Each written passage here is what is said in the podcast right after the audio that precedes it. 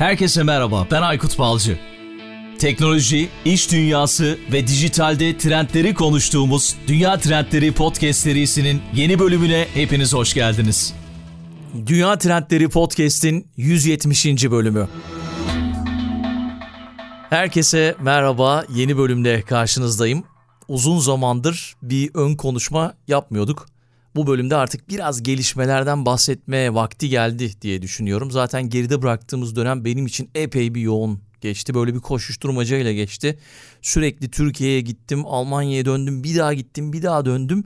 Böyle ön konuşma yapmaya vakit bulamadım. Edit yaparak sadece ilerledim. Ama bu bölümde içimden geldi böyle bir ön konuşma yapayım istedim. Bu bölümde konuğum Çağrı Küpeli. Kendisi bir podcast yapımcısı ve sunucusu. Aynı zamanda bir eğitmen. Podcast ekosisteminin başarılı yayıncılarından ve Merak Listesi adında bir podcast'i var. Muhtemelen birçoğunuz da biliyorsunuz podcast severler olarak. Daha önce ben onun podcast'ine konuk olmuştum ve uzun zamandır da onu podcast'ime konuk etmek istiyordum. Sonunda başardım ve bu bölümde o da bana iadeyi ziyaret gerçekleştirdi. Güzel bir bölüm oldu. Bir kez daha ona teşekkür ediyorum bölümün başında. Merak ve motivasyonu konuştuk. Umarım sizler de beğenirsiniz. Fark ettiğiniz gibi bir önceki bölümde Dünya Trendleri Plus diye bir bölüm yayınladım. Artık orada kısa bölümler de olacak. Belki eğer enerjim ve vaktim olursa daha fazla bölüm yayınlamayı planlıyorum bir ay içerisinde ve değişik bölümlerle karşınıza çıkabilirim. Umarım sizler de beğenmişsinizdir. Yorumlarınızı mutlaka bana ulaştırın isterim. Birkaç teşekkürüm var. Çok da gecikmiş bir teşekkür. Aylar önce Mehmet Gürdal, kendisi bir kamu çalışanı, bana çok motive edici uzun bir yazı yollamıştı LinkedIn üzerinden. Çok da mutlu olmuştum. Böyle arada sosyal medya üzerinden yazıyorsunuz, eleştiriler yapıyorsunuz, olumlu olumsuz. Gerçekten motive ediyor ve karşı tarafta birilerinin olduğunu bilmek, birilerinin dinlediğini bilmek güzel. İstatistiklere bakıyorum çok da güzel gidiyor ama birazcık tabii dünya üzerinde podcast yavaşlamış durumda. O pandemi dönemindeki o şeyi bulamıyoruz açıkçası ve zaman zaman yeni tanıştığım insanlar da beni tanıdıklarını, podcast'imi bildiklerini, dinlediklerini hatta ama şu son zamanlarda çok fazla dinleyemediklerini dile getiriyorlar. Böyle 4-5 kişiyle bunu yaşadım. Bunun nedeni nedir bilmiyorum. Benden kaynaklı mı, içeriklerden kaynaklı mı yoksa genel bir sıkıntı durumu, ülkenin durumu, farklı durumlar, yaz gelmiş durumda. İşin yoğunluğu, o pandemideki boş vakit bulamama durumumu hepsi bir arada diye düşünüyorum. Umarım içeriklerle ilgili bir sıkıntı yoktur. Sizler beğeniyorsunuzdur ama her zaman olduğu gibi önerilerde bulunabilirsiniz ve destek de olabilirsiniz. Ve bir teşekkürde konu önerileri için çok güzel çalışmalar yapıp bana destek oldu Süleyman Salihlere. Ona da çok teşekkür ediyorum. Ve tabii ki en büyük teşekkürümüz de bana destek olan markalara. Zaman zaman böyle dinliyorsunuzdur. Marka işbirlikleri yapıyoruz.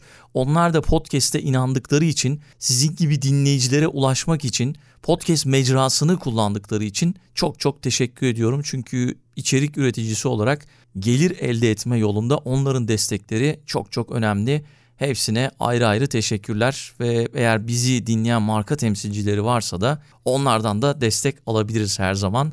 Eğer hedef kitlelerinin olduğunu düşünüyorlarsa bana ulaşabilirler. Ve tabii ki sizler de bireysel destek yapabilirsiniz. Nasıl yapacaksınız? Podcast'in açıklama kısmında bir link var. Patreon linki. Buradan aylık bir abonelik tıpkı Netflix'e, Spotify'a yaptığınız gibi bu içeriklerin devamını istiyorsanız, beğeniyorsanız, size katkı sağladığımı düşünüyorsanız oradan belki destek olabilirsiniz. Ha yok benim maddi bir desteğim olmaz size derseniz eğer, olamaz derseniz eğer ona da saygı duyuyorum. O zaman da belki sosyal medya üzerinden paylaşarak, özellikle Apple Podcast'lerden yorumlarda bulunup 5 yıldız vererek ya da işte tanıdığınız birilerine podcast dinlemeyi isteyen ve yeni bir podcast isteyen birilerine önerebilirsiniz ki bunu yapıyorsunuzdur zaten. Bu şekilde destek olabilirsiniz. Peki böyle bir girizgah yaptıktan sonra yeni bölüme başlıyoruz. Hazırız. Dünya Trendleri 170. bölümüyle şimdi karşınızdayız. Çağrı selamlar. Merhaba hoş geldin. Merhaba hoş bulduk Aykut. Ya çok teşekkür ederim. Gerçekten seninle yeniden böyle kayıt ortamında beraber olmak çok keyifli. Bir sonraki umarım artık yüz yüze birlikte bir etkinlik olarak yaparız diye düşünüyorum artık. Evet evet aslında böyle canlı podcast yapsaydık fena olmazdı ama Harika olur. İşte bir şekilde buluşamadık. Böyle girişte de böyle alkışlar, efektler falan böyle daha böyle şey sunmam lazım. Sonradan eklerim belki seni. daha Yok güzel abi, yok, sunmam yok lazımdı. Peki. Hiç bence gayet güzel. Merak listesinin yapımcısı ve sunucusu dedim. Uzun zamandır bu podcast'i gerçekleştiriyorsun. Ben de konuk olmuştum. Çok da güzel içerikler üretiyorsun. Tebrik ediyorum önce seni. Çok teşekkür ederim. Çok sağ olasın. Rica İyi ediyorum. ki konuk oldun ya. Çok keyifliydi seninle konuşmakta. Kişisel öğrenme ağı üzerine seninle bir aradaydık. Çok da güzel bir içerikti. Yani podcast üreten birisi nasıl öğrenmeye devam ediyor, nasıl merakının peşinde koşuyor üzerine. Gerçekten ben çok keyif aldım. Hem kayıt yaparken hem de paylaştıktan sonra gelen yorumlar da öyleydi. O yüzden çok çok güzeldi. Bakalım buna neler gelecek, hangi yorumlar olacak. Bu sefer konuk olmak ilginç bir şey oldu böyle hani Evet, şapkayı evet. değiştirmek. Yani o podcast'in o bölümün linkini de podcast'in açıklama kısmında paylaşırız. Oradan tekrar dinlemek isteyenler ya da dinlememiş olanlar varsa dinleyebilirler. Ve tabii yorumları da bekliyoruz bu bölüm için. Merak ve motivasyon dedik başlığımıza. Çünkü sen merak senin ana konun. Her şeyi merak ediyorsun herhalde değil mi? Evet galiba merak etmediğim çok çok az şey var. Hatta şey sözü var işte yine ben kim olduğunu unuttum ama hatırlarsam yorum kısmına eklerim hani söylerim de. Aslında bir şeyi sevmemenin karşıtı nefret etmek değil de merak etmemek diyor. Sanırım sevmediğim bazı şeyler var. Onlar da zaten merak etmediğim şeyler oluyor. Onlar da çok az. Hmm, güzelmiş bu. Evet. Peki Çağrı istersen biraz senin hikayeni dinleyelim ki sen hikaye anlatmayı da seviyorsun. İşte eğitmen olduğunu biliyorum. Aynı zamanda çok güzel harika bir podcast'in var. Onun dışında normal hayatta neler yapıyorsun belki biraz böyle hikayeni bize anlatırsın. Sonra da Tabii ki. merak konusunu işleyebiliriz. Harika olur. Ya ben öğretmen bir ailede büyüdüm yani. Birinci sınıf annem, iki babam, üç yakın arkadaşları, dört teyzem falan diye giden. Benim üç tane teyzem var, üçü öğretmen. Harika. Eğitimci bir ailede büyüyünce ben de öğretmen lisesi ve sonra öğretmen okuluna eğitmenliği işte. Üniversite İstanbul Üniversitesi. Fen bilgisayar öğretmenliği okudum. Ama okurken gönüllülükle tanıştım ben. AFS adına bir programla ve o benim hayatımı değiştirdi. 17 yaşındayken bir yıl Bolivya'da bir gönüllü ailenin yanında yaşadım. O benim için bayağı büyük bir kırılma noktasıydı çünkü bir çok utangaç bir insandım. Utangaçlığımı açmamı sağladı. İki, topluluk önünde konuşmak benim için ölümden daha büyük bir korkuydu. Onu yenmemi sağlayıp bir anda bana ya topluluk önünde konuşmak keyifli bir de deneyimsel öğrenme diye bir şey var diye bir şeyi önüme koymuş oldu. Sonra ben eğitim fakültesine başlayayım dedim ki ya ben galiba öğretmen olamayacağım ama eğitmen olurum diyerek bir eğitmen yolculuğu başladı. Şanslıydım ki hem Türkiye'den hem de globalde çok iyi eğitmenlerden hem kültürler arası iletişim üzerine hem de deneyimsel öğrenme üzerine çok iyi eğitimler almış oldum. Sonra eğitmenlik kariyeri başladı. Hem sivil toplumda kariyerlik hani biraz deneme yanılmayla çok güzel alanlar oldu. Orada gönüllülerle çalışmak çok keyifli. Çünkü aklına bir fikir geldiği zaman şirkete hemen gidip denemek zor ama gönüllülerle bir atölye yapalım, bir deneyelim ve geri bildirim alıp ondan sonra bunu nasıl aslında şirket hayatına, kurumsal hayata uygularızı görüyordum. Tam bir tasarım odaklı düşünce metodunu uygulama fırsatı vardı. Oyun alanıydı. Ardından bir eğitim şirketi kurduk bir arkadaşımla beraber. Pek çok şirketle çalışma şansım oldu. Üniversitede ders verdim. Bunlar harika şeylerdi. Ardından da pandemi geldi. Ben dedim başka bir şey yapmam lazım. Kısa bir burnout süreci oldu. Tükenmiş sendromu oldu. O sırada podcast'e başlamıştım. Podcast'e başlamamın da belki de o tükenmiş sendromuyla yeni bir ses arama ihtiyacıydı. Bu taraf çok keyifli geldi ve 3,5 yıldır devam ediyoruz. Sen neredeyse aynı dönemde başladık. Evet. Ben Evet, bölüm evet. sayılarına baktığım zaman diyorum kıskanıyorum, kıskanıyorum bazen yetişecek Aykut bana bölüm sayısını falan. Yok yetişemeyiz sana ya. Gerçekten harika gidiyorsun. Zaman zaman ben içerikler üretmekte zorlanıyorum. Yani şöyle zorlanıyorum. Zaman yüzünden zorlanıyorum. Hı hı. Ama senin içerikler çok kıymetli. Bu arada çok zor bir şey yani içeriği üretmek. Tabii senin yaptığın daha da zor çünkü sen kendin solo olarak da içerikler üretiyorsun. Hı hı. Bir nebze ben konuğumla birlikte bu içeriği üretiyorum aslında. Benim de yaptığım solo içerikler var ama onun zorluğu bir başka oluyor açıkçası. Ya evet yani hepsinin farklı bir şeyi var. Bence bir konukla yapmak da çok zor. Çünkü ona hazırlanmak, onun başka bir yerde söylemediği, söylemekten belki çekindiği konuları söyletebilecek bir ortama getirmek, kıvama getirmek çok zor bir şey. Ben tek başıma yapmayı seviyorum çünkü belki hani merak konusuyla beraber bağlarız orayı da diye düşünüyorum. Benim akıllı bencilliğim çünkü. Yani ben Hmm. örnek almak istiyorum hayat boyunca ve üretmek de e, bir şeyleri araştırmak ve bunu öğretebilecek bir kıvama getirmek de benim için aslında müthiş bir öğrenme süreci sağlıyor. Her hafta yeni bir bölüm hazırlamakta o hafta yeni bir şey öğrenmem için beni mutlu eden bir şey ve bu da benim için bir bencillik aslında. Şanslıyım ki pek çok dinleyici de bu bencilliğime ortak oluyor. Dışarıdan bencil gibi gözükmeyen ama kendi içinde bir bencillik oluyor. Ben de bunu akıllı bencillik demeyi seviyorum. Güzel yeni bir şey öğrendik senden. Akıllı bencillik. Bir an gözüm şeye gitti, kayda gitti. Bende de hep böyle bir korku oluyor. Bilmiyorum sen podcast'i kaydederken oluyor mu? kayda bastım mı basmadım mı acaba diye. Hmm. Basmışım Olabilir. ama sıkıntı yok. Ee, ama genelde hep kontrol ediyorum. E, bu da değişik bir korku diyebilirsin. Yayın Evet, korkusu. ben bir, iki kere kayıt kaybettiğim için o yüzden gerçekten hani ben de dikkat ediyorum genellikle. Evet. Peki insan hayatındaki önemi nedir diye başlasak. Merak insan hayatında neden önemli? Ya bir hayatta kalmak için aslında bence çok önemli. Çünkü merak etmediğimizde hayattan zevk almak ya da keyif almak için hiçbir şey yapmadığımız bir hayat oluyor. Biraz önce söylediğim cümle gibi hani aslında merak etmediğin bir şey için sevemediğin bir şeyi ifade ediyorsun. Hayatı sevmiyorsan da zaten hiçbir şey merak etmiyorsun. Bir taraftan böyle merakın kökenine dair bakınca Türkçesinde köken biraz karışık. Arapçanın nereden geldiğine dair çok fazla rivayet var. Ama Latince kökenine baktığımız İngilizce'deki curious kavramından Hı. baktığımızda Latince'de cura demekten geliyor. Şimdi bu bir taraftan aslında hem iyileşmek dediğimiz o cura, cure'un kökeni aslında cura ama bir taraftan da şunun da anlamını getiriyor yani kendisi bir şeyin içerisinden yavaş yavaş iyileşmek, yeni bir şey bulmak anlamına da geliyor. O yüzden merak deyince benim şey canlanması güzel. İyileşmek aslında. Yani insanın bu hayatta kendisini iyileştirmesi için yeni şeyler öğrenmesini teşvik eden, içindeki o motivasyonu sağlayan ve kamçılayan şey diye tanımlamak benim hoşuma giden taraf. O yüzden hayattan keyif alıp yeni şeyler bakmak, birlikte anlam yaratmak, bir başkasının tanıma isteğini peşinden koşmak için merak gerekiyor. Ki keza World Economic Forum 2023'teki şeylerini açıkladığı zaman işte yetkinlikleri açıkladığında da 5. sıraya koydu merak duygusunu. Çünkü hayat çok hızlı değişiyor. Ve Evet. bu hayatta yeni şeyleri anlamak, onları takip etmek ki podcast'ın adı şu an dünya trendleri yani o trendlerin ne olduğunu, nereden geldiğini, nereye evrileceğini biraz böyle öngörebilmek için merak etmek gerekiyor ki o meraklar da doğru noktalardan alıp aslında biz nereye gideceğini görebilelim. O yüzden merakı düşündüğüm zaman yani meraksız bir hayatın böyle tadı tuzu olmaz gibi geliyor. Hani sanki çorbanın tuzu yok ya da herhangi bir yemek yaptın ama malzemeler içerisine ne koyduğunu bilmiyorsun. Sadece bir şey karıştırmışsın gibi geliyor. O yüzden böyle diyebilirim. Bilmiyorum Doğru. sende nasıl bunlar canlanıyor mesela? Doğru kesinlikle öyle. Zaten podcast'te başlarken de benim ana motivasyon kaynağım oydu. Merak ettiğim şeyleri konuşalım burada. Uzmanlar gelsin anlatsın. İşte soruları ben hazırlayayım, çalışayım ve bunu başka insanlar da merak ediyor olabilir ve burada bir şeyler öğrenelim, yeni bir şeyler öğrenelim. Yani yeni bir şeyler öğrenmek aslında değil mi merak etmek? Evet yani yeni bir şey öğrenmek orada da şu önemli.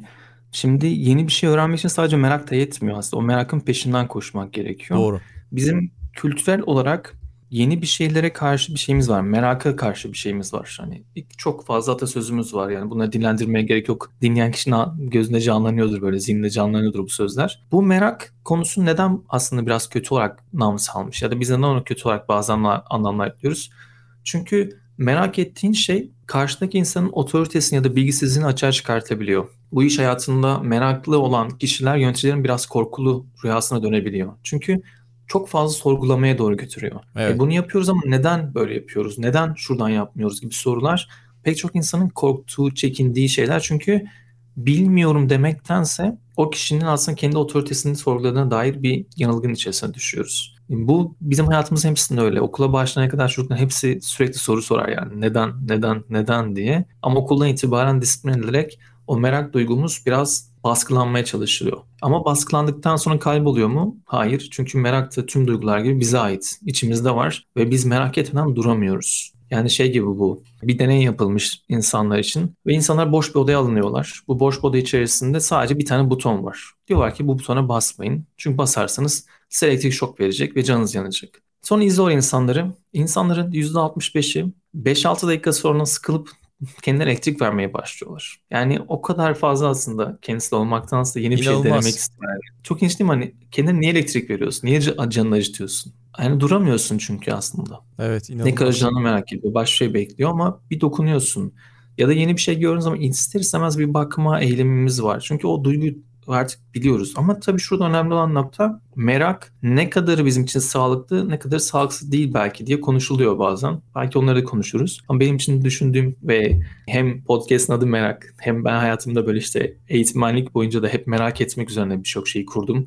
Eğitimleri ona göre tasarlıyorum. Hiçbir zaman direkt eğitimde bir ana notayı vermek istemiyorum ki benimle beraber insan merak edip biraz koşsunlar. Bazı kırıntılar bırakayım. O kırıntıları takip edip kendi öğrenme yolculuğuna sahip olsunlar. Çünkü merak ettiği zaman kişi her şeyi yapabilir ve bu öğrenme gün sorumluluğuna getiriyor. Bu bir taraftan kendisinin farkındalığına dair kendini kazmaya, kendini anlamaya doğru götürüyor.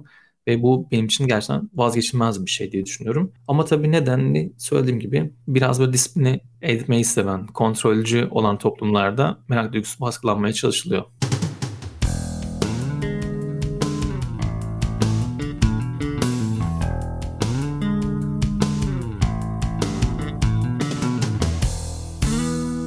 Belki şundan bahsedebiliriz. Merak ve yaratıcılık ve yenilikçilik arasında nasıl bir ilişki var? Çünkü merak duygusu yenilikçi düşünce ve problem çözme becerilerini de anladığım kadarıyla etkiliyor. Tabii ki. Yani sonuçta yeni bir fikir için merak etmemiz lazım. Orada da benim için en eğlenceli şeyden bir tanesi hatta böyle yaratıcı fikir deyince nasıl bulunur kitabı var Jake Foster'ın.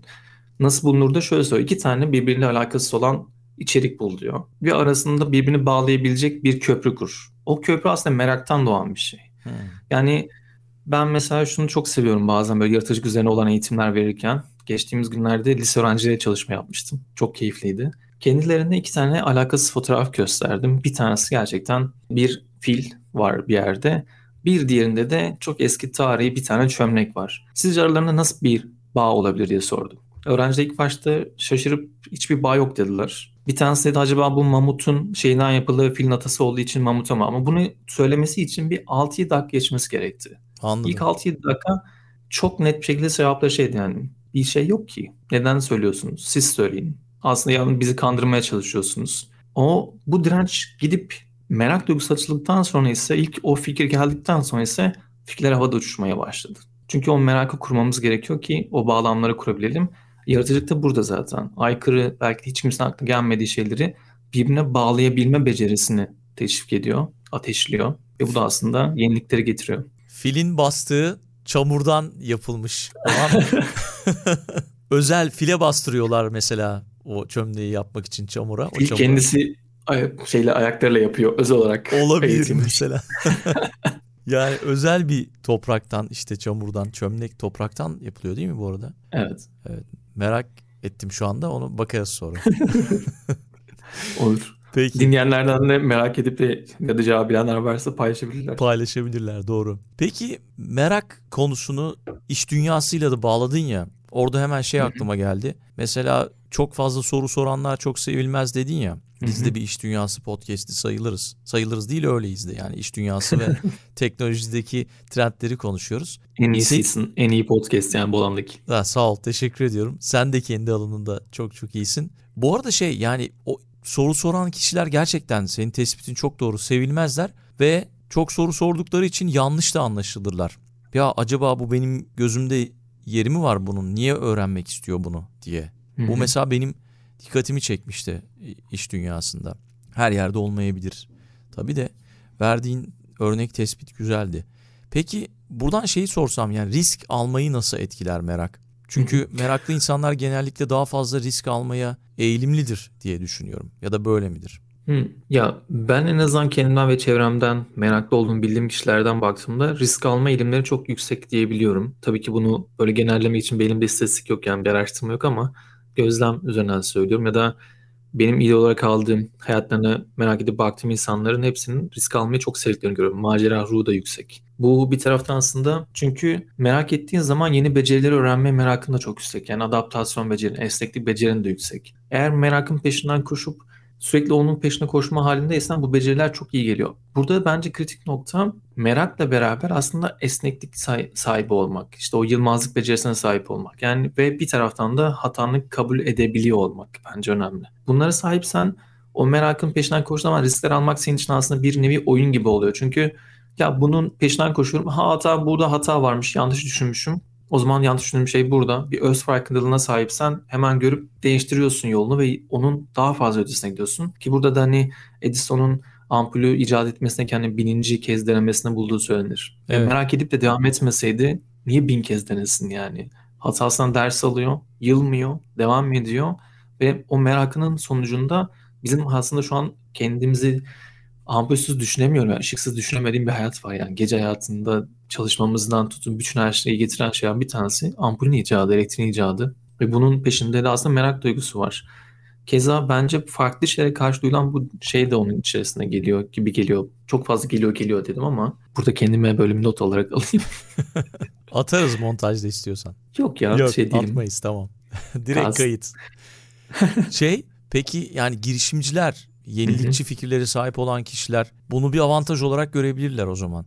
Şimdi sen az önce Tabii ki. dedin ya Edison örneğini verdin ama gözümün önüne işte önemli girişimciler geldi. Elon Musk'tan tut da işte Bill Gates'e, Steve Jobs'a kadar birçok girişimci geldi. Hepsi merak ederek belki bir yerlere gelmişler. Buralara Ya gelmişler. zaten yani merak değil mi? Şey değil mi? Hani şu an Elon Musk'ın mesela bugünkü haber yani kayıt yaptığımız gündeki haber Neuralink ile ilgili olarak ilk defa bir insan beyninde deneme yapıldığına dair ve bunun olumlu sonuç verdiğine dair bir haber düştü. Evet. Şimdi bunu hayata geçirebilmek için önce hayal etmek gerekiyor ama hayalden önce merak etmek gerekiyor. Yani insan beyniyle gerçekten kitaplarda gördüğümüz, filmlerde gördüğümüz bilim kurgunun bir parçası olan telepatik bir iletişim mümkün mü? Yani bu gerçekten mümkün olabilir mi sorusunun sorduktan sonra nasılını sormaya başlamak aslında hayal getiriyor. Kendisi uzayda hani Mars'ta hayat yaş kurmak yani koloni kurmak için neler olabileceğini düşünerek buna göre adımlar atıyor ve farkındaysak öyle bir zihin yapısı var ki hayalini en üst noktaya koyarken ilk adımların en küçük adımların ne olacağını da çok iyi biliyor. Yani Evet. SpaceX'in gerçekten birçok hata yaparak o hataların sonucunda doğru düzgün uçabileceğini bilmek, o cesareti göstermek, o riski almak çok zor çünkü batıyorsun yani. Paranı kaybediyorsun ve bütün itibarını kaybolabilir. Ama biliyorsun ki hayalin orada ve onun için geniş erdiniyorsun. O yüzden de şeyi çok seviyorum. Kutlanıyor yani SpaceX'in her patlayan roketinde hata olduğunda kutlama sesi duyuyoruz biz SpaceX ekibinden. Çünkü yeni bir hatanı keşfediyorlar. O merakın peşindeki o kutlama hali müthiş geliyor bana. Evet, kesinlikle öyle. Bu arada bilim kurgudan bahsettin. Bilim kurgu geleceği yaratır mı yoksa geleceğe yön mü verir diye bir bölüm yaptık. İnanılmaz güzel, Güzel oldu. bölümdü. Ee, o da yani bir yol gösterici olabilir. Çünkü merak konusu orada da işlediğimiz bir konuydu. Bu tip adamlar yani işte Elon Musk gibi adamlar hep bilim kurgu okuyarak başlamışlar aslında kariyerlerine. Yani Evet. merak aslında ettikleri o çok seven kişilerden birisi. Evet hayal ettikleri sürekli bir şeyler var. Bunda herhalde sınırı yok. Merakın sınırı yok herhalde değil mi? Ya bence herhangi bir şekilde düşüncemizin sınırı nereye kadar gidiyorsa merakın sınırı da orada. Yani sonuç düşüncemizi durduramıyoruz. Bir konuda merak etmeye başladığımızda da nasıl tatmin olacağız? Yani nerede dur diyeceğiz kendimize? Bu sorunun bir yanıtı çok zor. Çünkü düşüncelerimize ket vurmaya çalıştığımızda belli şeyi çok fazla düşünüyoruz. Hani şey kitabı vardı ya çok klişe bir örnek ama pembe fili düşünme denildiği Hmm. zaman Evet. pembe fili düşünmeden duramıyorsun. Yani merak da böyle. Bir şeyin yanıtını alana kadar içindeki o klik sesi zihninde duyana kadar gidiyor yani o merakın peşinden. Gittikten sonra bir rahatlama kısa süreli bir rahatlama olup bu sefer buradan daha farklı nereye doğru gidebilirim? Yeni ne ekleyebilirim? Daha önce düşünmediğim hangi açı olabilir? Bunlar da yeni merakların kapılarını açıyor. O yüzden sanki böyle bir döngü değil de spiral gibi. Yani öğrendikçe yenilerini ekleyerek büyümeye başlıyorsun. Ama böyle aşırıya kaçma, saplantı haline gelme durumları Hmm. da olabilir herhalde. Bunda nasıl baş edeceğiz peki? Ya bu konu tabii ki önemli. O yüzden mesela pek çok insan meraktan korkuyor. Çünkü şey çok zor mesela ikili ilişkilerde çok meraklı olmak, karşı tarafa bazı sorular sormak, kişisel alanına dair, kişisel bilgilerine dair sorular sormak çok yadırganabiliyor. Özellikle mesela sen şimdi Almanya'dasın. Almanya'daki arkadaşlarımdan da biliyorum. Orada kültürel olarak birisinin özel hayatına dair yani gidip birisine yeni tanıştığın birisine sevgilisi olup olmadığını sormak haddini aşmak demek. Yani. Evet. Sen bunu nasıl sorabilirsin? Bu işte bence orada biraz o kültürel nü- nüansları fark etmek, bunları bilmek ve karşı tarafı rahatsız etmeyecek şekilde bunu aktarabilmek önemli. Yoksa zihnimizden her geçen şeyin peşinde koşalım merakı ben çok riskli zaten. Bir bu aklıma geliyor. Yani kişisel ilişkilerde de bu konuda dikkatli olmak. Benim buradaki yanıtım da işte yine bir akıllı bencillik konusu. Yani merak ettiğin şey gerçekten senin hayatında fark yaratacak olan bir şey mi? O zaman onun peşinden koş diyorum. Peki merak ettiğin şey bir başkasının hayatında müdahale olup onun sınırının içerisine gireceğin bir şey mi? Eğer yanıtın evetse o zaman kendine dön. Yani oradan bir çık. Çünkü bir başkasının hayatına sınırları içerisinde onun izni olmadan, onun rızası olmadan girmemek gerekiyor. Bu noktayı çizebildiğimiz zaman, bu soruyu kendimize sorduğumuz zaman ben zaten sağlıklı bir sınıra geliyoruz diye düşünüyorum. Yani benim için iki soru var diyebilirim. Anladım. Doğru Almanya'dan verdiğin örnek çok çok doğru. İnsanlar burada hiçbir şeyi sormuyorlar senin özel hayatınla alakalı. Yani işte en ufak örneği bir Türk arkadaşın geldiği zaman işte şu ayakkabıyı ne kadara aldığından tut da kaç para kira veriyorsun, ne kadar elektrik faturası geldi. Hep maddiyat üzerinden gittim ama o tip şeyleri mesela Türkiye'de çok merak ediyorlar Almanya'da da yaşayan Türkler. Ama dediğin gibi bir Alman hiç yani onun umuru olmaz. Yani hiç sormaz öyle şeyler. Evet orada şey var yani anlatmak isterse karşı taraf anlatır. Yani anlatmadığı sürece onun özel hayatıdır. Müdahale girmeyelim diyorlar ama verdiğim örnek şey de etkili yani. Türkiye'de mesela merak edilen en çok belki de merak ettiğiniz konulardan bir tanesi bir kafe ya da bir iş yerine oturduğumuz zaman oranın ne kadar kazandığını hesaplamaya çalışıyoruz. Tabii tabii. Kaç kişi burada var? kaç tane masada olmuş? Günde kaç kişi gelse kaç kahve satsa yani evet. Herkes Bu kafe açıyor yani. sonra. Evet ama mesela merak ama bu basit yüzeysel bir merak. Yani orada aslında merak edilecek çok fazla şey var. Yani insanlar neden aslında hep aynı kafeye gelenler var mı? Mesela neden o kafeyi tercih ediyorlar? Bunların üzerine düşünmek beni daha çok cezbediyor. Çünkü bazı insanlar mesela hep aynı kafede aynı koltuğa oturmayı tercih ederler. Mesela Alpay Erdem vardı işte ben uykusuzdan hatta penguenden takip ederdim köşelerini böyle. Evet. Alpay Erdem'in mesela koşu yolundaki Starbucks'ta bir koltuğu vardı. O koltukta ne zaman gitsem Alpay Erdem'i görüyordum ben yani. Gerçekten de o koltukta yaşıyordu. Yazı yazmak için, her şey için oraya gidiyordu. Şimdi neden gidiyor acaba o koltuğa? Neden o koltuğu seviyor? Neden orası aslında evinden değil de çalışmak için orayı tercih ediyor? Bu benim mesela daha çok merak ettiğim bir şey. Ya da ben mesela çok nadiren aynı kafeye gidip aynı yere otururum. Hep farklı yerde denemeyi tercih ediyorum. Neden acaba? Bunların üzerinden düşünmek bana daha keyifli geliyor. Evet. Bir iş kuracaksan, bir kafe açacaksan ya doğru lokasyon mu? Bu lokasyonda insanlar hangi tür kahveleri tercih ediyor? Doğru kahve çekirdeğini kavurabiliyor musun? Nasıl kavurabilirsin? Bunların peşinden koşmak daha keyifli geliyor ki ben üniversiteyken bunun peşinden koşup en son kapalı çarşıda bir yerde kahvecilik yapıyordum. Hani barista olarak Oo. kahveyi öğrenmek için. Hem turistler için hem de bir taraftan işte kapalı çarşı esnafına. Onların mesela biliyorum yani akşam dükkanı kapatma yarım saat kala gelip akşam kahvesini içmeden gidemeyecek esnaflar vardı. Her akşam aynı kahveyi aynı saatte içmeyi seviyorlar. Bir onlar için böyle bir günü kutlama, günün bittiğine dair bir motivasyon nedeniydi mesela. gibi. İlginç. Şey mesela o örneği verdin ya Ara Güler de sanırım Beyoğlu'nda hep aynı kafeye gidiyordu. Ya da o kafe onun muydu? Yanlış olabilir şimdi eğer. Bu... Ara kafe var. Ha galiba Taksim'de onundu. kendisine ait. Evet. Evet. O yüzden oradaydı o zaman o. Peki. Evet ben mesela bir de kafelerin tarihini de merak ediyorum. Bazen arkadaşlarımla sohbet ederken ya şu kafe eskiden şöyleydi, burada bu vardı. Sahipleri şundan dolayı işte değiştirdiler ya da işte bu kafe en eskilerden bir tanesi gibi anlatıyorum. Arkadaşlarım sıkılıyor tabii bunlardan ama benim merak ettiğim o yani. Oraya gittiğin zaman oradaki duvarın de- dekorasyonun değişmesi nedenini de merak ediyorum. Niye böyle bir şey düşünmüşler?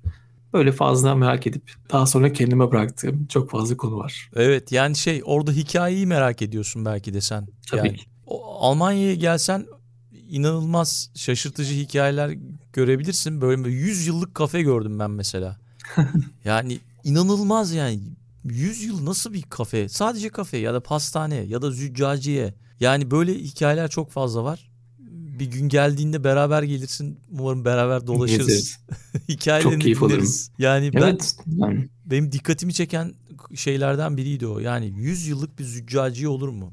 Veya 150 yıllık bir deri çanta satan dükkan mesela. Gördün mü bunları Almanya'da? Onların hikayeleri de enteresandır herhalde. Öyle tahmin Değil mi? ediyorum. Nasıl hayatta kalıyor yani? Bizde Türkiye'de çok az var böyle yüzyıllık işletme. Bir Jador var Taksim'de mesela. İşte dondur şey çikolata satan yer ki Belçika çikolatası ve işte tarifleriyle beraber gittiğiniz zaman görüyorsunuz zaten 180 yıl 1880'den beri açık. Tarifte değişmedi diye yazıyor mesela. Türkiye'de çok çok nadir var. Evet. Ama dediğin gibi Almanya'da daha yüksek, daha uzun. Çünkü bizde hayat döngüsü ve bazı şeye sahip çıkma konusu farklı. Yani ama orada değer görüyor. Ya da Madrid'e gittiğimde de işte ah yerin adını unuttum. El Sol Meydanı'nda işte çikolata ve churro satan bir yer var mesela. 150 yıllıktı. İnanılmaz. Yani o ve hiç değişmiyor dekoru. Evet evet ya bir de öyle bir durum var. Ya av malzemeleri satan 114 yıllık bir küçük bir dükkan. Yani 114 yıl 3-4 kuşak değil mi yani baktığın zaman. Devam ettirmişler. Büyümeyi de düşünmemişler demek ki. Her şey yetmiş onlara. Enteresan.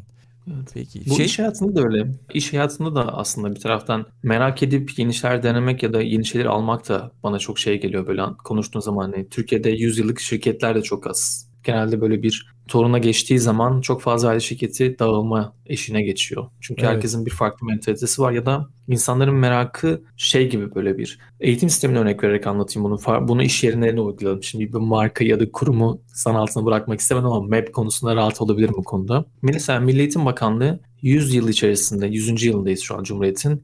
1.7 yılda bir Milli Eğitim Bakanı değiştirmiş. Ve ilk Milli Eğitim Bakanımız Hasan Ali Yücel 13 yıl bakanlık yapmış. Şimdi düşünün gerisini ortalamanın. Bu Evet. ne demek? 1.7 yıl yani bir bakanlık için çok kısa. Ve her bakan yeni geldiğinde bir sistem değiştirmek istemiş. Şimdi biz merak ediyor mu bu bakanlar? Yeni bir şeyler görüyorlar mı? Evet bazılarının araştırması raporlarını okuyorum. Finlandiya eğitim sistemi yükselişe geçmiş. Onu örnek almak için değiştirmek istemiş. Bir başkası Çin'in okul öncesinde yaptığı sistemin çok etkili olduğunu görmüş. Çin modeline geçmek istemiş. Şimdi çok güzel bunlar. Ama bunları 1.7 yılda bir yaparsan o zaman gözümüze sadece bir garabet görüyoruz. Yani merakının peşinden koş, araştır ama bunu bir de uygulayacağın noktada nasıl kültüre uyumlu hale getireceğini, var olan sistemin parçası nasıl yapabileceğini dair görmek gerekiyor. Biz genelde bazen de merakın kötü sonuçları olarak da bunları görüyoruz. Yani çok derinlemesine düşünülmeden, analiz yapılmadan, belki tasarım olarak düşünce üzerinden bakılmadan, prototipleri bakılmadan, uygulanmadan komple sistem değiştiriyoruz. Bir şirkette de yönetici, yeni bir yönetici geliyor. Daha önce yapılmış her şey eski deyip yeni bir sistem getirmeye çalışıyor. E, adapte olamıyoruz. Çünkü aslında herkesin bir rutinleri var, bir alışkanlıkları var. Onları merak edip onların alışkanlık ve rutinleriyle yeni olana nasıl adapte olacaklarını çalışmak da gerekiyor. Bence bu da güzel bir merak konusu. Evet. Pek çok yönetici ve liderde olması gereken bir şey. O yüzden bir forum büyük ihtimalle 5. sırada merak duygusunu koyuyor. O yüzden sistemin komple değiştirmek yerine o sistem içerisinde bunları nasıl koyabileceğine baktığımız zaman belki de o 100 yıllık, 150 yıllık av dükkanlarının işte ürünleri satan yer gibi, kafeler gibi belki o zaman da gerçekten kurumlarımız da buna dönüşebilir. Yoksa her işte babadan oğula geçen ya da anadan kıza geçen şeyler gibi şirketler de kendi kendisini değiştirmeye çalışırken yok oluyor. Çünkü iyi giden şeyi bozuyoruz. Bazıları hepsi merak peşinde koşuyor ama doğru merak şeklinde değil belki. Kesinlikle öyle. Peki internet ve teknoloji çağındayız ve merakın dönüştüğü bir dönem belki de bu dönem içinde bulunduğumuz dönem. Yani bilgiye de anında erişim imkanının olduğu bir an yaşıyoruz. Günümüz böyle artık. Burada merak duygusu nasıl değişti? Nasıl bir rol oynuyor? Çünkü her an her şeye ulaşma şansımız var. Bunu nasıl yorumlarsın? Ya burada da galiba şöyle bir şey oldu. Her şeye erişebiliyor olmak, her şeyin elin altında olduğunu düşünmek büyük ihtimalle pek çok şeye karşı da ilgimizi de merakımızı da öldürüyor. Yani bir şeyi derinlemesine okumak için mesela bir araştırma raporunu açıp okumak istiyorsun. Ya ama diyorsun ki ya bunun videosu var, YouTube'da anlatmışlar bunu. Araştırma raporunun sonuçlarının birisinin açıklamış olduğu şekilde YouTube'dan izliyorsun. Ya da birisi o YouTube'daki videonun da özetini çıkartmış. Gidip o özete bakıyorsun. Ya da şimdi teknoloji diyelim ChatGPT'ye diyorsun ki şu makaleyi tarayıp bana özetini ver. Bu çok yararlı vaktin yokken. Ama bir taraftan aslında bilgi doğru kaynaktan doğru şekilde almıyorsun. Sonra çok fazla yanlış bilgi duymaya başlıyoruz. Birisi kalkıp anlatıyor diyor ki işte mesela Maslow'un ihtiyaçlar piramidine bakalım yani. Bizim için en üstteki şeyi neydi? Kendi gerçekleştirmek. Evet. Maslow'un bunu söylediği ve bunun piramit şeklinde olduğuna dair bir bilgimiz var. Peki gerçek mi? Biraz derinlemesine araştırmaya baktığımızda aslında Maslow bunun asla piramit şeklinde olmaması gerektiğinden bahsediyor. Maslow'a göre evet bir hiyerarşi olarak değil bir sıralama olarak koymuş. Ve bunların birbirinin içerisinden geçebileceği daha girift bir yapının bazen aslında kendi gerçekleştirmenin bazen temel ihtiyaçlarımızdan önce gelebileceğini de bahsetmiş. Ama bu bilgi ne kadar sahibiz mesela? Çünkü bilgi her yerde olunca bu sefer bilginin özünün özünün özüne biz dokunabiliyoruz. Ve aslında bu şey gibi hani karşına müthiş bir manzara var. Ama sen manzarayı sen bir kapı deliğinden bakıyorsun ve karşıdaki bir ağacı görüyorsun. Ağacın rengine vuruluyorsun. Diyorsun çok güzel bir yeşil. Ama onun birkaç metre yanında mavi ağaçlar olabilir mi? Kırmızı ağaç olabilir mi bilmiyorsun. Şimdi bu absürt geliyor ama buradaki mavi ve kırmızı ağaçlar dememin sebebi de gerçekten farklı şeylerin de olabileceğini görmek. O yüzden bilginin her yerde olması bizi aslında bilginin çok küçük parçalarını almaya doğru itiyor. Anladım. Bu bir taraftan büyük tehlike. Ama bir taraftan da merak eden bir insan için de müthiş bir cevher var. Yani bütün kaynaklara erişebiliyorsun. Ve pek çok insan bilgisini rahatlıkla paylaşıyor. Yani bizim mesela podcastler, senin podcast'ın öyle. Türkiye'de podcast üretmek çok zor içerik üreticisi olarak. Ama sen bilgini alıp bunu hem uzmanları konuk ederek onların aldıkları şeylerden damıtmalarını, bu özel bilgiyi paylaşmalarını istiyorsun ve bunu ücretsiz bir şekilde paylaşıyorsun. Ve bu müthiş bir şey. Ve bundan alıp da almak, öğrenmek, derinlemesine bakmak ki sen bir de her konuğuna hem kitap hem de kaynakçılar soruyorsun, onlara ekliyorsun. Ve bu aslında farklı noktalara götürecek müthiş bir alan yaratıyor. Şimdi bu bence müthiş bir şey yani. Bu 10 yıl öncesinde kimsenin sahip olabileceği bir şey değil de lükstü bu. 50, 50 yıl öncesinde aklından bile gelemez. Yani köyüne birisi gelecek belki de ya da televizyonda tek televizyon var o zaman. Gelecek birisi bir şey anlatacak ve sen o bilgiyi duyacaksın. daha fazla için kitap almak istesen kitaba erişemeyeceksin. O yüzden merakının peşinden koşmak isteyen insan için müthiş bir cevher var. Sadece işte yanılmadan doğru bilgiyi, orada işte okur yazarlığımızı geliştirerek, gerçekten de yanlış bilgilerden uzak durarak, hakikat sonrasının söylenen o yalanlarını böyle arasından sıyrılacak bir alana ihtiyaç var. Çünkü şey gibi geliyor bana benzetince. Bilgi her yerde ama Avatar'ı izledim mi bilmiyorum ama son hava bükücü olan Avatar'ı. Evet. Orada mesela ruhlar şeyi vardır, sisi vardır. Oraya giden kaybolur. İşte ruhlar dünyasında bir sis yeri var. Ve ruhun oraya girerse o sisin içerisinde kaybolup yolunu bulamazsın. Dolayısıyla bilgi her yerde olduğu için o sisin içerisinde girdiğin zaman yanlış bilgileri ilk olarak görüyoruz. O yüzden o sisi biraz aralamak lazım. Orada merakın peşinden koşup neden sorularını, nasıl böyle olmuş, nereden görmüş, farklı hangi kaynak yani onun karşı çıktığı kaynak ne diyor, neden öyle söylüyor sorularında baktığın zaman müthiş yararlı hale geliyor. Burada tabii ChatGPT de kullanılabilir yani. Farklı kaynakları karşılaştır dediğinde. Evet ChatGPT doğru. anlatıyor yani. doğru ne kadarı doğru hala bilmiyoruz bu arada tabii. Bu arada o verdiğin örnekler çok doğruydu. Geçtiğimiz günlerde mikrofonla ilgili bir şey oldu. Radyo programcısı olduğum için geçmişte teknikten bir sürü arkadaşım tanıyorum. Bir tanesini aradım. Dedim ki bunu ne yapacağım işte mikrofonu açtım anlatmaya çalıştım. Bir saniye dedi. Yanında başka bir stüdyolardan sorumlu arkadaş vardı. Onu da arayabilirdim aslında. Onu da tanıyorum. Ona söyledi. O yardımcı oldu. Teşekkür ettim ona. En son kapatırken de ilk aradığım arkadaşa sağ ol dedim. Öteki dedi ki o bir şey yapmadı ki. Niye ona sağ ol diyor. Bak adama bak gibisinden dedi. Olur mu dedim ben. O doğru kişiye yönlendirdi beni. evet doğru. Gerçekten. O da o hak verdi sonra diğer arkadaşım da. Evet dedi aslında o, o da doğru söylüyorsun dedi. Ona da teşekkür edebilirsin dedi. yani o yüzden podcast'te konuştuklarımız, aktardıklarımız, söylediklerimiz, işte kitap önerisi mesela bunlar çok çok önemli gerçekten. Doğru kişiye yönlendirmek de çok önemli. Ya tabii ki yani herkes belli alanlarda merakların peşinde koşuyor ve her şeyi öğrenme şansımız yok. Yani derinlemesi öğrenmek istediğimiz alanlar kısıtlı.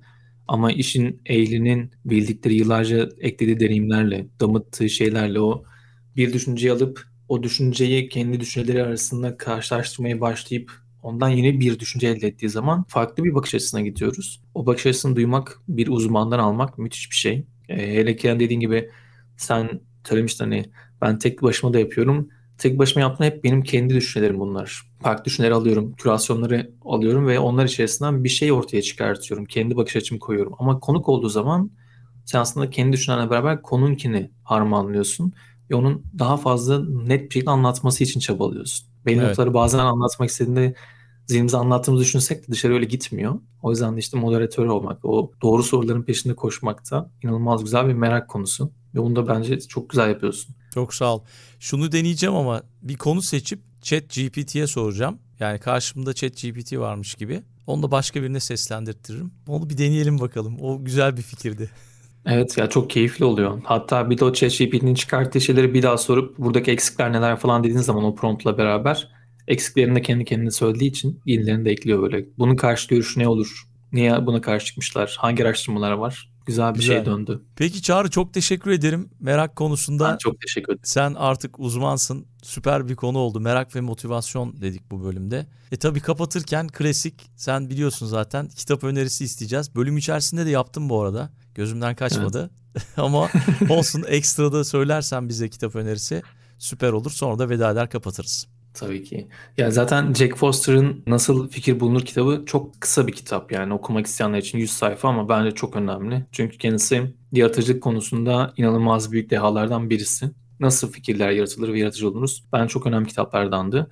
Bir diğeri benim için aslında bir roman önerebilirim. Bir seri. Vakıf serisi Asimov'un ki bunu da çok severim. Çünkü Vakıf serisinde Asimov yarattığı öyle bir evren var ki ve her kitapta artık buradan sonra nasıl dönebilir karakterler derken bambaşka bir yerden alıp bambaşka bir konuyla ve bambaşka bir noktaya taşıyor. Yani aslında bizim kesin doğru dediğimiz her şeyin ne kadar doğru olamayacağını aslında başka bir bakış açısından baktığında da farklı doğruların ne kadar önemli olduğunu gösteren bir kitap. O yüzden Vakıf serisini seviyorum. 6 kitap. Türkiye'de yeniden Türkçe olarak basıldı. O yüzden şanslılar okumak isteyenler ama internette de bulabilirler. E, İngilizcesini okullar arası belki daha farklı da gelir.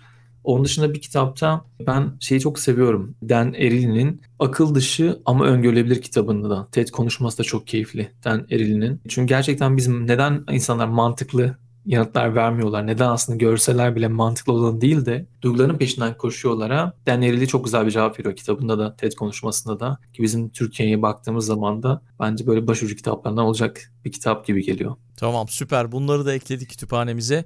Çok çok sağ ol. Bir de tabii ki merak listesini de mutlaka dünya trendlerini takip edenler takip etsinler. Harika bir podcast. Onu da Çok ekleyin teşekkür listenize diyorum ve veda ederek kapatabiliriz. Çok çok sağ ol. Çok teşekkür ederim. Merakla kalın. Çok teşekkürler Aykut tekrardan davetin için. Çok keyifliydi. Dünya Trendleri Podcast serisinin bu bölümünün sonuna geldik. www.dünyatrendleri.com Twitter'da @dünyatrendleri, Instagram'da dünya.trendleri adreslerinden Dünya Trendleri Podcast'i takip edebilirsiniz. Unutmayın önerileriniz ve merak ettikleriniz içinse info.dünyatrendleri@gmail.com adresinden mail atabilirsiniz. Bu bölümü dinlediğiniz için çok teşekkürler. Yeni bölümde tekrar buluşmak üzere.